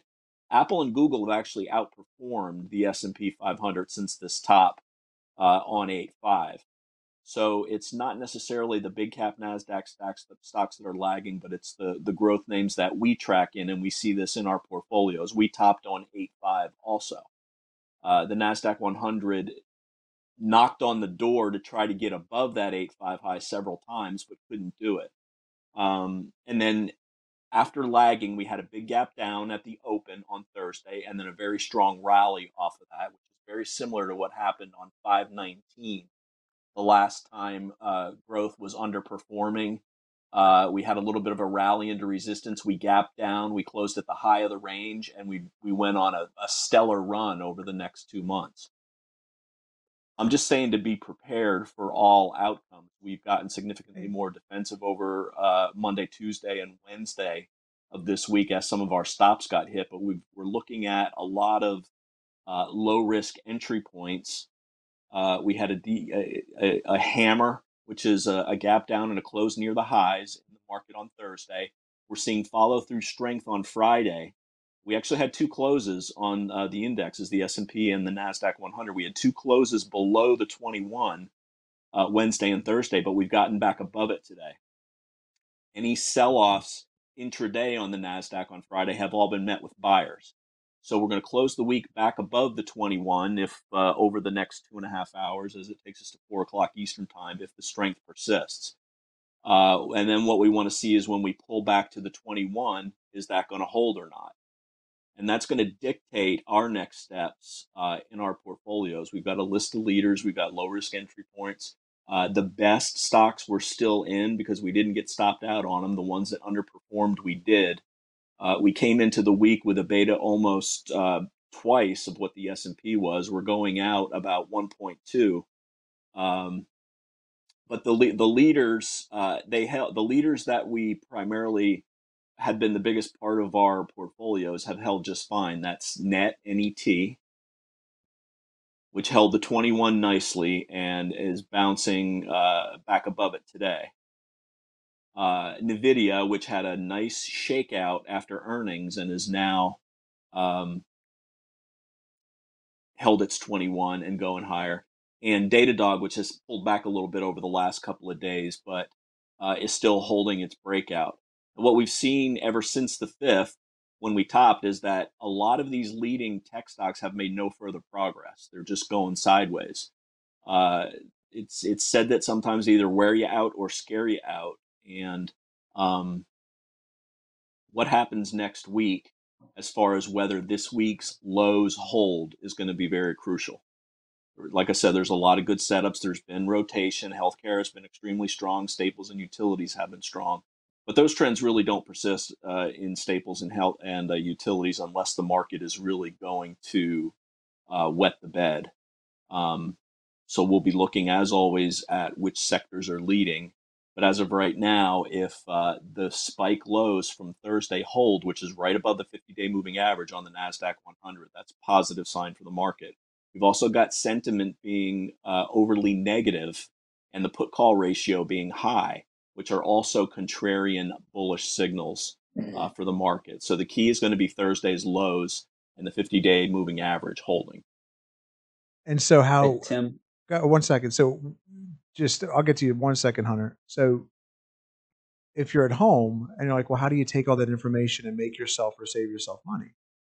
If you're screening for something like an 821 crawl, like the eight coming, the sh- the smaller moving average coming, the shorter moving average coming through, the faster moving average coming through the longer moving average, the momentum is lost. So if you saw staple staple stocks, Procter and Gamble, uh, uh, utility stocks, knee, uh, come start fading, and, and and then you took the dollar, the work that Don just did with you with the dollar, and the dollar's coming down. Like that's presenting to you inform- that's presenting to you risk in- on.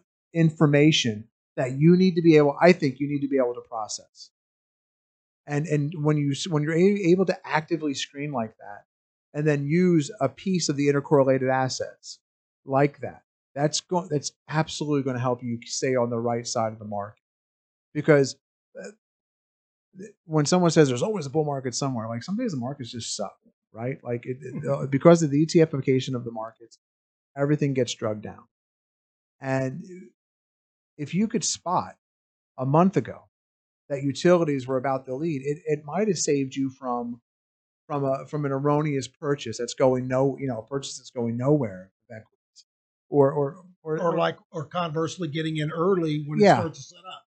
Yeah and so you can take what Don just said said okay dollar like okay the the the things that we're leading staples and utilities they're starting to break down the dollar's coming back maybe I can take some small entries back into the Nasdaq. Oh, and by the way, it's holding to 21, so it's above me. Like there's all those little pieces of information. And then conversely, if they start breaking, like utilities are accelerating, uh, and and the market's not holding to 21, and the dollar is, You might hold off on a buy. Yeah, like you you just be. Danny has this phrase, and I'm going to butcher. It's like you're you're playing yesterday's. What do you say to people all all the time? You're playing. Plays last Friday night's football game. yeah, you're playing last Friday night's football game. And- play and- next Friday and- and football game. drills- But if you don't understand what you're saying, uh, what we're saying here, reach out to me. I'll reach out and I'll I'll explain it a little more detail because you really got to understand what we're talking about. I mean, it will Yeah. really help you because if you're an active person Mhm. yourself and you don't understand these things, you're swimming with sharks. Yeah, You, you need to understand. no, no, that, that's a truism. act- And so, like when I do this drill, and oh, gosh, Danny, I don't think we've done this drill in over a year and a half. Like I can't remember the last time I pulled this up and started doing this kind of this this, this particular setup. Um, it's it's it, it is this is playing last Friday night's football game. But I needed to do this so I could then set up Don to talk about the dollar, Mm-hmm. then then talk about how you actively use that piece of information. And he just didn't stop at the dollar. He said, okay, now I'm going to tie that into four different ETFs. Now I'm tying that into what what is the Nasdaq doing, and and that picture, that site picture for Don, it doesn't have to be your You site want picture. confirmation with a You- couple different indicators. You want, and but, you but it's same thing. forward. It's forward thinking. It's not. This is revision. This right here is what happened yesterday. If you watch CNBC, go to Yahoo. This is what happened yesterday. That's. I don't think that that's helpful. Being able to forward think is what I think we excel at, and which makes us different. But one of the one of the factors that makes us different. And so, Hunter, I am sorry. We- I want. Sorry, one more comment. We didn't talk about interest rates uh, either, and the big move in interest rates started with the strong jobs report two weeks ago. But we have given up all of those. Uh, that raise in rates in the ten-year has uh, completely disappeared since that strong jobs report. I and that, and that I view that as problematic because I go back to the I go back to speaking of history I go back to that 2012 2013 taper time and that's what happened that was the playbook the Nasdaq Well, they started talking about tapering, and everybody took them at the word, and the market started selling off, and then it Yield- started rallying yield. again. yields went down Yeah, yields went down, and then the market recovered. well yields went down and the market sold off 10% that's what happened in 2012 2013 and that's a that's that's that's so counterintuitive to what what what Don was just mentioning like hey man we gave up that interest rate that yield raise and that's that's problematic and and from you know if if the dollar does move higher If st- that is a big uh, red flag, if the market Right. starts selling off on yield, and and to so just to drive this point home, and then Hunter, I swear I God, I'm coming back to you. Like, look at Don's video here on April, excuse me, August 10th. Growth stocks pull back as rates continue to rise. CPI on deck. So like we're setting it up here, and then the, the next day, uh, Pitbull low, Nasdaq sell off brewing. That that's a week from the Nasdaq sell off. Like we're taking the information, and we're synthesizing it for you like five nights a week into this kind of forward outlook. we're trying to give you tomorrow's market today. I knew you'd have something like that for me. And so look, go to revereasset.com, find it on Daily Market Insight. Or if you're like, Tim, that's that's too much. I got a family. The podcast is absolutely. We've been talking about this. Uh, it, like our S and P is going to crash like 2015. I still think that if um, in the right scenario, that's a possibility. Okay, I still think that there's a, there, there's some things out there. Doesn't matter what I think though. Whatever's going to happen is going to play out. Got to watch the market, see Right. what they're doing. Uh, look, Everything else is just our tech stock's e- going to flop economic, like LeBron. economic forecast. like, our, like our tech stock's going to flop like LeBron, and they they they did. Now let's see how they handle reclaiming the twenty one. Like, yeah, like like it's just information. Like it's dangerous to be on one side, like everything's bear, like everything's bullish, everything. Like no, what information are you processing? And so, I I think we have the answers for stock nerds and market lovers. This is why people come to us as clients. And if you want to do that, by the way, stock lovers, contact us page at revereasset.com, 855-732-32. Want to talk to anybody on the team, you can absolutely. It makes us different. One of the other things, we actually give you access. Everyone at Street Advice, uh, you know, at uh, stripmalladvisor.com or uh, you call.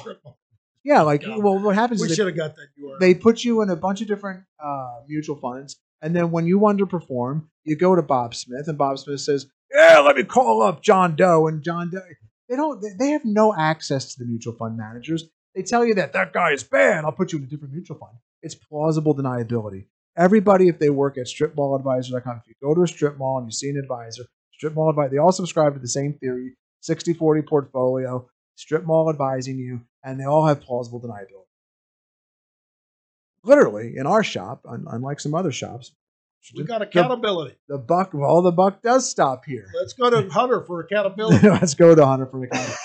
By the way, Your if you daily call, if you, if you No sports, Hunter. hold on. We're just you, talking stocks. if No you, sports. if you Sir, yes, sir. you're gonna get you're gonna get Danny or Meryl. Is Meryl answer the phone now? yeah, he's good. So, so play- No, no, I know, but I mean, I didn't know if you were taking 99% of the phone calls. no. No. Wow. If Look- they want to talk markets or strategy or whatever, I'll take the call. Look how big you've gotten. I'm- Got your I'm chest buff, hair I'm puffing out. big, We gotta we gotta get Meryl on. Yeah, I She's see. so sweet. Well, next time Danny's out, we're gonna get what it's like to work with Danny because I'm telling you, the Apple conversation that Danny had today, he came- Okay, Hunter, let's talk about stocks. This Yes, show's going to be four hours long if I keep letting them go. the Uh, Apple conversation you- you had with Meryl was hilarious. Go ahead. Will you just would you pull up uh, XLU on a uh, ATR chart, please? I was Got just it. curious as to where Oh. it's at. It's got to be pretty close to the third ATR, I would imagine. Yeah, it sure is. okay. Yeah, and I thought, and it, and it did. It, it gave you that. It gave you that uh, wiggle of a pullback, and it didn't give it up. And that's that's that's actually a sign. I've seen that enough times now. That's a sign of strength. I don't know. You know, it's one of those. It's one of those outlier trail up your stops type scenarios. it's okay. I'm sorry. Yeah, I ahead. uh, something I noticed while we were looking at this is that XLU has not really closed below the eight-day exponential moving average in essentially a month, the Yep. time frame you were looking at. So maybe something to pay attention to is uh, when the eight-day starts to roll over, or if you get a uh, close or multiple closes below that on XLU, maybe as a uh, indication that the uh, the trend is uh, slowing down for a little bit or uh, starting to turn the other way. But It's also ignoring In what interest relation- rates are doing with, with that, that Yeah. steady uptrend XLU. Interest rates have made no difference to how the XLU is acting. That's a good point.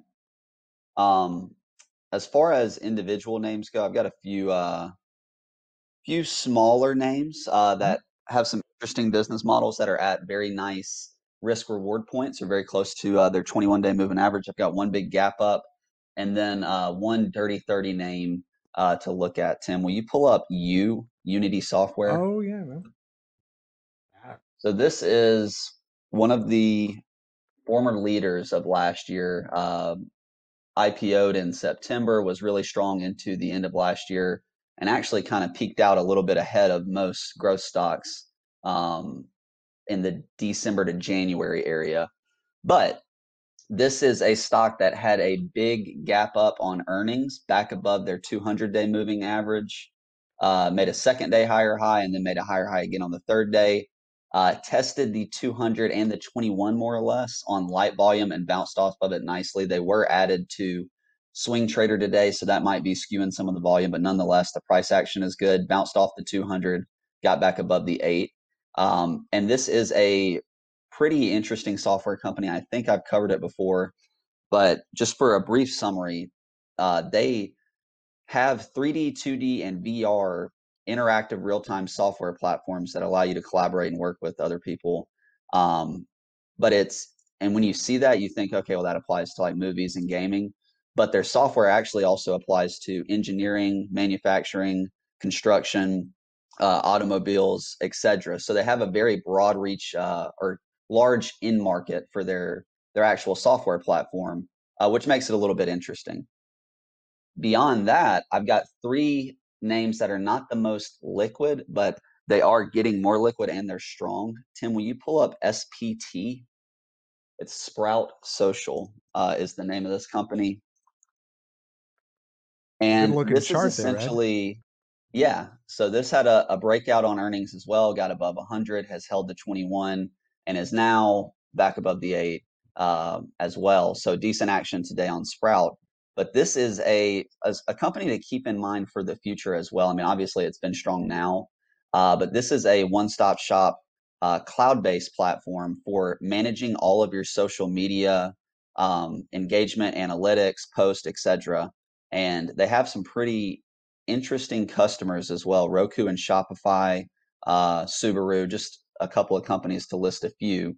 So, a cloud-based company or software platform that helps you maximize the potential of your social media engagement, marketing, etc. And the next company is LSPD. These are all software companies, as you're going to see here. Um, LSPD is a point of sale software company, similar kind of scenario. It's a all-in-one cloud-based cloud-based platform, excuse me, um, to handle all of your point of sale software, track your information, etc. Another one that broke out and has come back and is holding the 21. And lastly, RPD Rapid 7.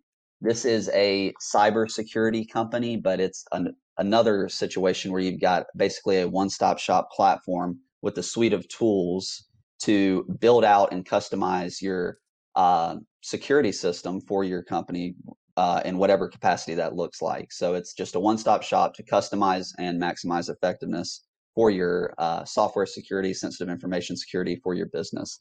So, anyways, three leading stocks that are a little bit on the lighter side in regards to liquidity, but are all very close to the 21 after strong moves and starting to consolidate.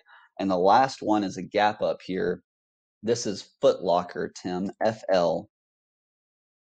This has uh, traded about 1300% above average volume or 13 times more than the normal daily volume, at least on a 50 day uh, looking backwards basis. So this is sitting right on the 50 day at the moment, which is why I bring it up. Gapped up to 6150, has come back and is just sitting right here around this 59 level, which is also where the the 50 day is. But that is the most volume that Footlocker has traded um, and they, they may end up surpassing it today. But the most volume they've traded since that 15.2 million day on 821.20, and uh, more so than the previous big days uh, going back to early 2020. So a strong move to get back above all of those moving averages too, at least for the time being. We'll see if it holds. But that's right. all I got, Tim. Awesome, Alex. What you got, man? When are you gonna drop another video? Sorry. When are you gonna drop another video, Alex? Well, market wasn't right for a video this week. I, I, I, I, I think you should do, and I, I, I don't know how they. I think you should do like follow ups, like how you handled the trades. do that. I think that Yeah, would be. I, I- think I people like would that. like that. Well, the last video I did, I'm still in the position on the line. Okay. It's holding the 21 EMA pretty nicely. This might be a good posi- This might be a good spot for um, if you wanted to try it and you still haven't. This might be a, a better risk entry right here. Oh, but, but you can Um, also follow up on the evolution of the trade, like how you're managing it between the buy and the sell. I'll help you out here, Alex. Evolution. And uh, where you find Alex? Where do you find all those wonderful videos? Uh, you can go on our uh, YouTube channel, Revere Asset, and make sure you like, share, and subscribe. Press that bell notification on your phones. There you go. Alex's videos drop exclusively on our YouTube channel. and so, what I'm what I'm coaxing Alex to do, hopefully, uh, you don't have to do it if you don't want to. Yeah, I Update- think it's a good idea. Update update the trades, like whether you're still in them. Um, Yeah, Uh, you manage it ongoing. uh, yeah, I think I think how you manage them. I think that's a great idea. Okay. Anyway, go ahead, Thank Alex. you, I'm Tim. sorry. Yeah, so a, a little bit of a different than the themes I usually buy on. I usually like high growth tech stocks, but uh, pull up this REIT BNL. It's a little bit of a less liquid name. So this Broadstone, eh, they're actually out here in Arizona too. They have uh, apartment complexes, what have you. Th- that's telling me something right there. That chart. Um, this is a nice cup and handle base. It's pulled back to that 21 EMA. I have not bought it yet, but it's on my like top five new ideas to to try. That theme could continue for a while. I don't see real estate really slowing down. Uh, houses are still being swooped up, at least here in Arizona. I don't know how it is in Texas and Florida, but Hmm. um, it seems to be a very hot theme. And Funny you uh, should people- ask. Dallas Fort Worth market has summer chill. Uh, we dropped 20.8% at the DFW Metroplex. Dropped uh, for the month of July Twenty point eight Oh, wow. percent. What? of sales. What? They fell. Uh. I think part of that is they're running out of inventory, though. Well, I, I, yeah, you you can, you can read the article. I'm just the only other area to fall as much as Dallas was Salt Lake City. Well, this is th- th- that could benefit them. I mean, their rental properties rent rent rates are uh, the prices of rent has gone up significantly in the co- across the country. Yep. So they'll capitalize either way. Um, the, the other stock I want to talk about, we do own in house. Uh, it was I want to talk about the price action of it. Is Nvidia? If you could pull up, um, it doesn't matter a daily or an hourly chart of that. I want to talk about how it acted around these earnings with its 50 day moving average yesterday. In the morning, it sliced through it, but then it came screaming back higher throughout the entire day. It closed uh, just around 200. And then we have a follow through today with volume. Um, the other thing is back on July 19th, there was a big volume day and the stock came back above off the 50 day. So that's twice now that it's come to the 50 day and shown significant strength within a base. That is to me is if I've seen a buy signal on a leading liquid name, this would be it. Um, I bought calls this morning on this in the beta test portfolio and for myself.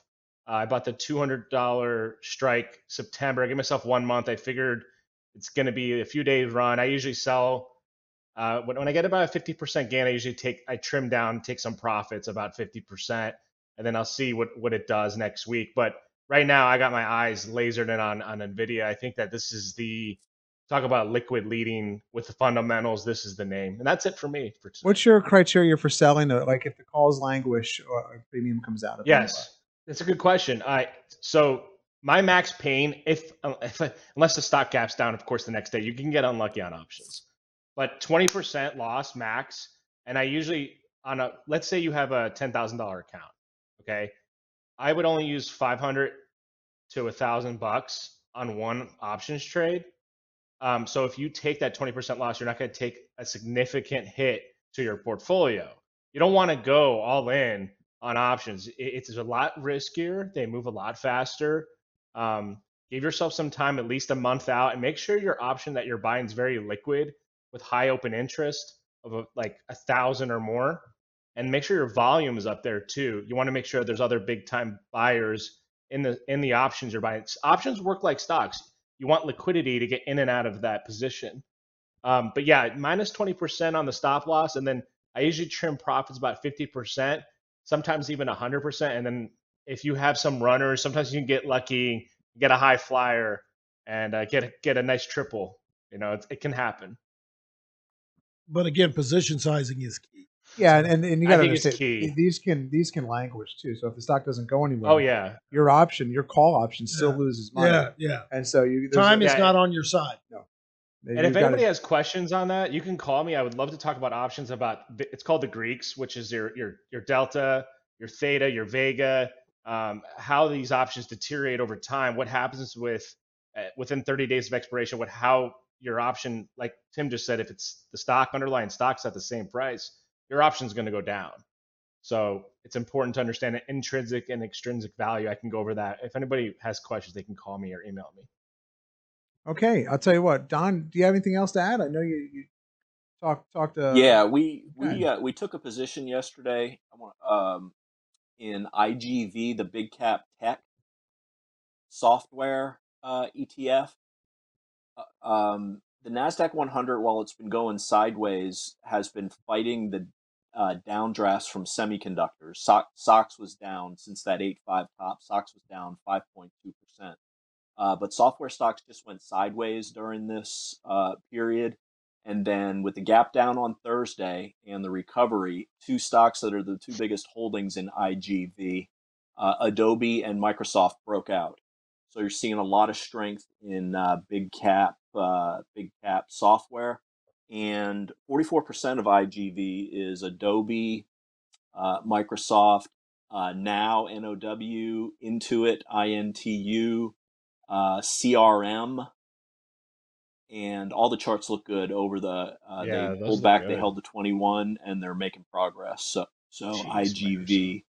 Microsoft just had is a a- price announced a price increase. That's right. that. Microsoft pricing power. That, that- when you have pricing power, you can do Yeah. anything you want to do. All right. Uh, is that all you got, Don? That's it. Danny, take us home. I will, but before I do, the person I was thinking about, the musician, was Ricky Nelson. Oh yeah. Died in a plane crash up right around DeKalb, Texas, in my wife's father's property. He Really? crashed in his field. Yeah. Ricky Nelson. They were Ricky Nelson. He was flying from Texarkana back to Dallas. Wow. and yeah, crashed. Anyway, uh, so they had people coming all around their house or around their property for when where their house was for the next uh, few few months. By the way, you also were talking about leading indicate consumer confidence leading indicators. One very good indicator that I found, and I'm still refining it, is is debt. Collect, you know, so like when you when companies buy charged off debt, and the collectability of that charged off debt, when Hmm. when when the collectability is pretty good, the markets are always pretty good. But when all of a sudden the collectability starts drying up, it's much harder to collect that debt. Price of that debt, charged off debt, goes down. Normally, the market's correct about six months after that, and that's because it's it, it's very related to consumer confidence. But it's it's kind of underneath the hood, and it, it happens a little bit later, so you can kind of see that a little in advance. All right, folks, listen, if you like what you heard, please tell a friend, tell a neighbor. Just send them to revereasset.com. Uh, we won't spam them. We won't reach out to them anyway. It's up to them to reach out to us. They can sign up for our daily market insight video. Goes right to their inbox uh, five days a week, any day the market's open. It'll also get this uh, podcast. You can also email any of us, Dan at revereasset.com, Don at revereasset, Tim at revereasset, Hunter at revereasset, or Alex at revereasset. And you can always call us old school at 855 Real Well. We'll talk to you next week on Your Money.